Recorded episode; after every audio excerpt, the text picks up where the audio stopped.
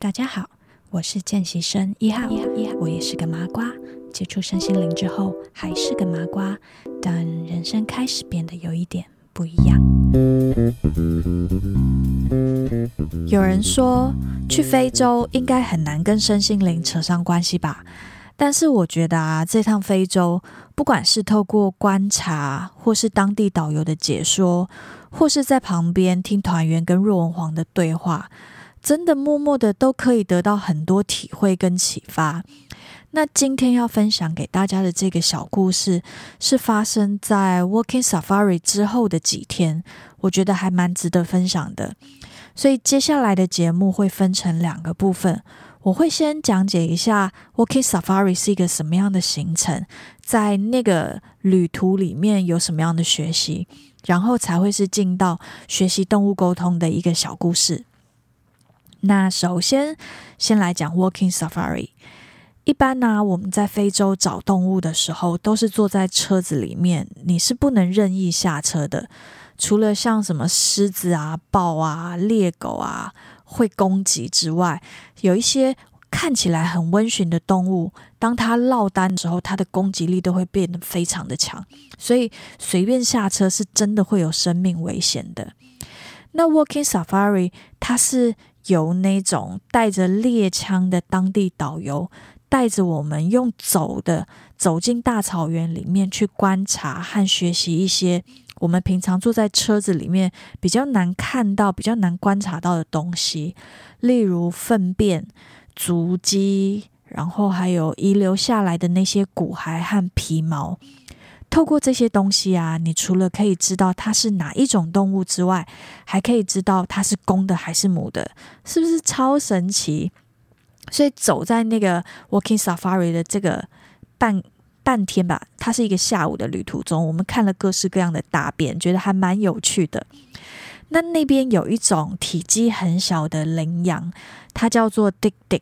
这种羚羊很可爱哦，它不管走多远，它想要上厕所的时候，一定会回到同一个地方上厕所。那原因是因为它觉得它的体积很小，很容易被攻击。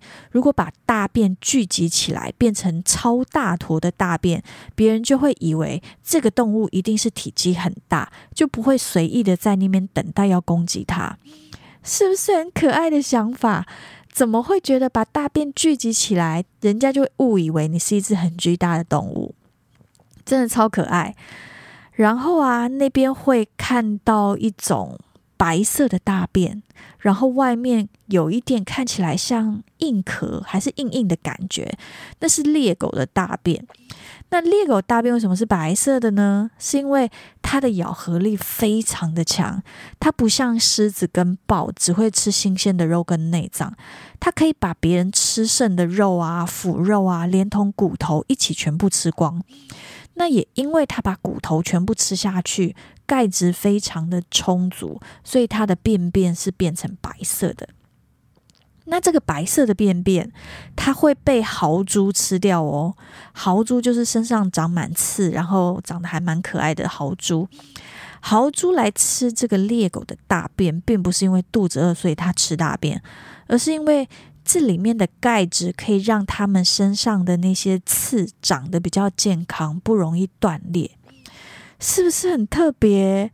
如果这个导游没有告诉我们，就是。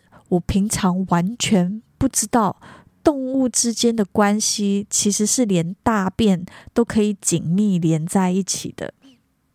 所以听到这里啊，我真的会发现大自然的这种食物链错综复杂，并不是我们的人脑，或者是如果没有人告诉我们，根本不会知道。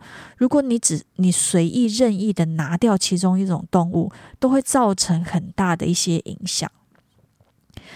那我们走的那个地方，它是完全没有遮荫的草地。我们在走的过程里面，基本上身边是没有什么动物，只有远方你可以看到有一些鹿，还有水牛，它盯着我们看。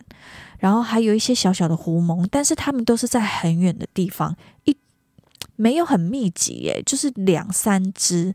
但是导游说，当天黑的时候，那些草食动物他们会全部聚集到这边一起睡觉，原因是因为有一些物种它的视力好，有一些是嗅觉好，有一些是听觉好，它们全部一起聚在这个开放的空间睡觉，可以互相照应。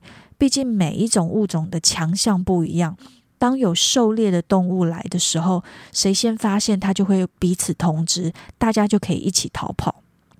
所以在这里，你真的会看到什么叫做和平共处、互相依存，彼此之间他们又保持了一些距离，然后不会过度紧密的连接在一起，就是互相有舒适的空间这样的一个感觉。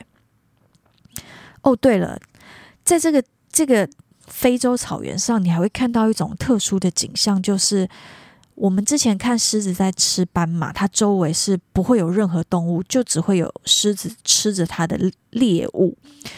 那有的时候啊，狮子旁边是会有斑马悠闲的走来走去散步的哦，是不是有一点不可思议？这是超乎我的想象。原因是因为这些狮子啊，它当它肚子不饿的时候，它是不会随便的去攻击，它并不会像人类一样担心自己不知道下一餐在哪，就随便的杀几个动物囤积在一起。所以来到非洲啊，你会发现，其实人也是其中的动物，一种动物而已。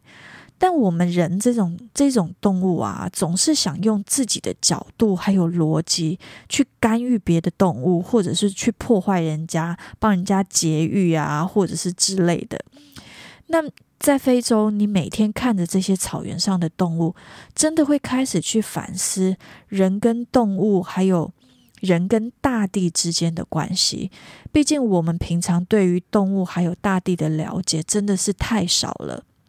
到那边，光听了这些大便的故事，我就觉得哦妈呀，开我眼界了！还有很多东西是我们不知道的，所以你会发现，我们人真的是很渺小，并不能用我们单方面的一些价值观去就去干扰这个整个自然的一个生态。再来呢，是要进到动物沟通的小故事喽。这个故事啊，是 Working Safari 之后的某天，我记得是午餐后吧，有一个团员他跑来问若文黄说：“诶，版主，你可不可以教我们怎么跟动物沟通啊？毕竟我们来到了非洲，我想要学动物沟通。”那若文黄就问他：“你为什么想要学动物沟通啊？你学动物沟通是想干嘛？”那这个团员呢，他就说。因为我们在车上看动物啊，有的时候你看不清楚，或者是想看的动物，就是你要一直找。那学了动物沟通，看是不是可以，就是把动物叫来，我们看动物会比较方便。那若文黄听了以后，他就说：“你这几天呢、啊，在草原上有没有看到哪一个动物会对着另外一种动物说：‘诶，你过来给我看’？”不可能嘛，这个是不可能的事情啊！只有人类会有这种行为，只有人类会觉得我要看你，你给我过来。那如果你想要看动物，应该是你要去找它，而不是要那个动物过来听你的话过来。那如果你是因为拍照角度不对，你看不到它的正面，不是要学动物沟通，叫动物脸转过来看镜头对着你。而是你要自己移动你的位置，去找到那个适合的角度，跟你适合停留的那个位置才对啊！所以来到非洲，我们可以发现每一种动物它都有自己的特性，还有彼此舒适的距离。那每一种动物它需要的距离都不一样。我们可以把这一些在非洲观察到还有学习到的东西。运用在我们平常的生活中，人与人的相处跟沟通上面。那你可以去观察自己到底是像哪一种动物，还有身边的人又是像哪一种动物。当你越是了解之后，你才有办法去找到彼此都舒服的距离，还有自己适合的那个位置上，用对方可以接受的方式去沟通，那个沟通才会成功啊。例如说啊，我们我们平常身边一定会有一些朋友像水牛一样的人。这种像水牛一样的人，他平常在群体里面会感觉他是一个很温驯、很温和的人，因为水牛他喜欢群居，一群在一起他就很有安全感。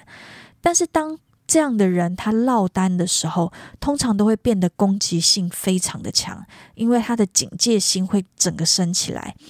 所以当你必须要跟他一对一沟通的时候，需要在一个安全的距离之下，先让他有安全感，然后再开始沟通，而不是一开始就强行进入他的一个警戒范围，然后一昧的要对方来照着你的方式来沟通。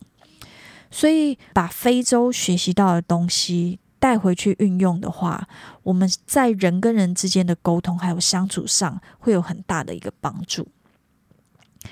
那在旁边默默听的我啊，真的觉得好像是上了一课，也觉得它是一个很好的提醒。毕竟我们真的很常用自己的习惯，然后自己觉得自己舒服的方式，在对待身边周遭的人。那不管是人与人，或者是人跟动物，在沟通之前，真的要先尊重彼此的差异性。知道每一个人的习惯、喜好都不一样，然后找到舒彼此都舒适的距离，不是只有自己舒适的距离哦，也要考虑到对方舒适的距离，因为他想要的距离跟你想要的距离可能是不一样。找到那个彼此都舒适距离的时候，你才可以找到自己的一个定位，自己的一个位置，然后用你想沟通的对象能接受的方式来开启对话。今天是二零二四的一月，分享这个小故事给大家。希望新的一年大家在人际上、沟通上都可以更加顺畅。那就是一个简单的小故事。如果你喜欢我的节目的话，欢迎可以赞助我、支持我哟。如果有任何的问题或是想要讨论的地方，都可以到我的 Facebook 或是 Instagram。那我们今天谢谢你的收听。下次再见喽，拜拜。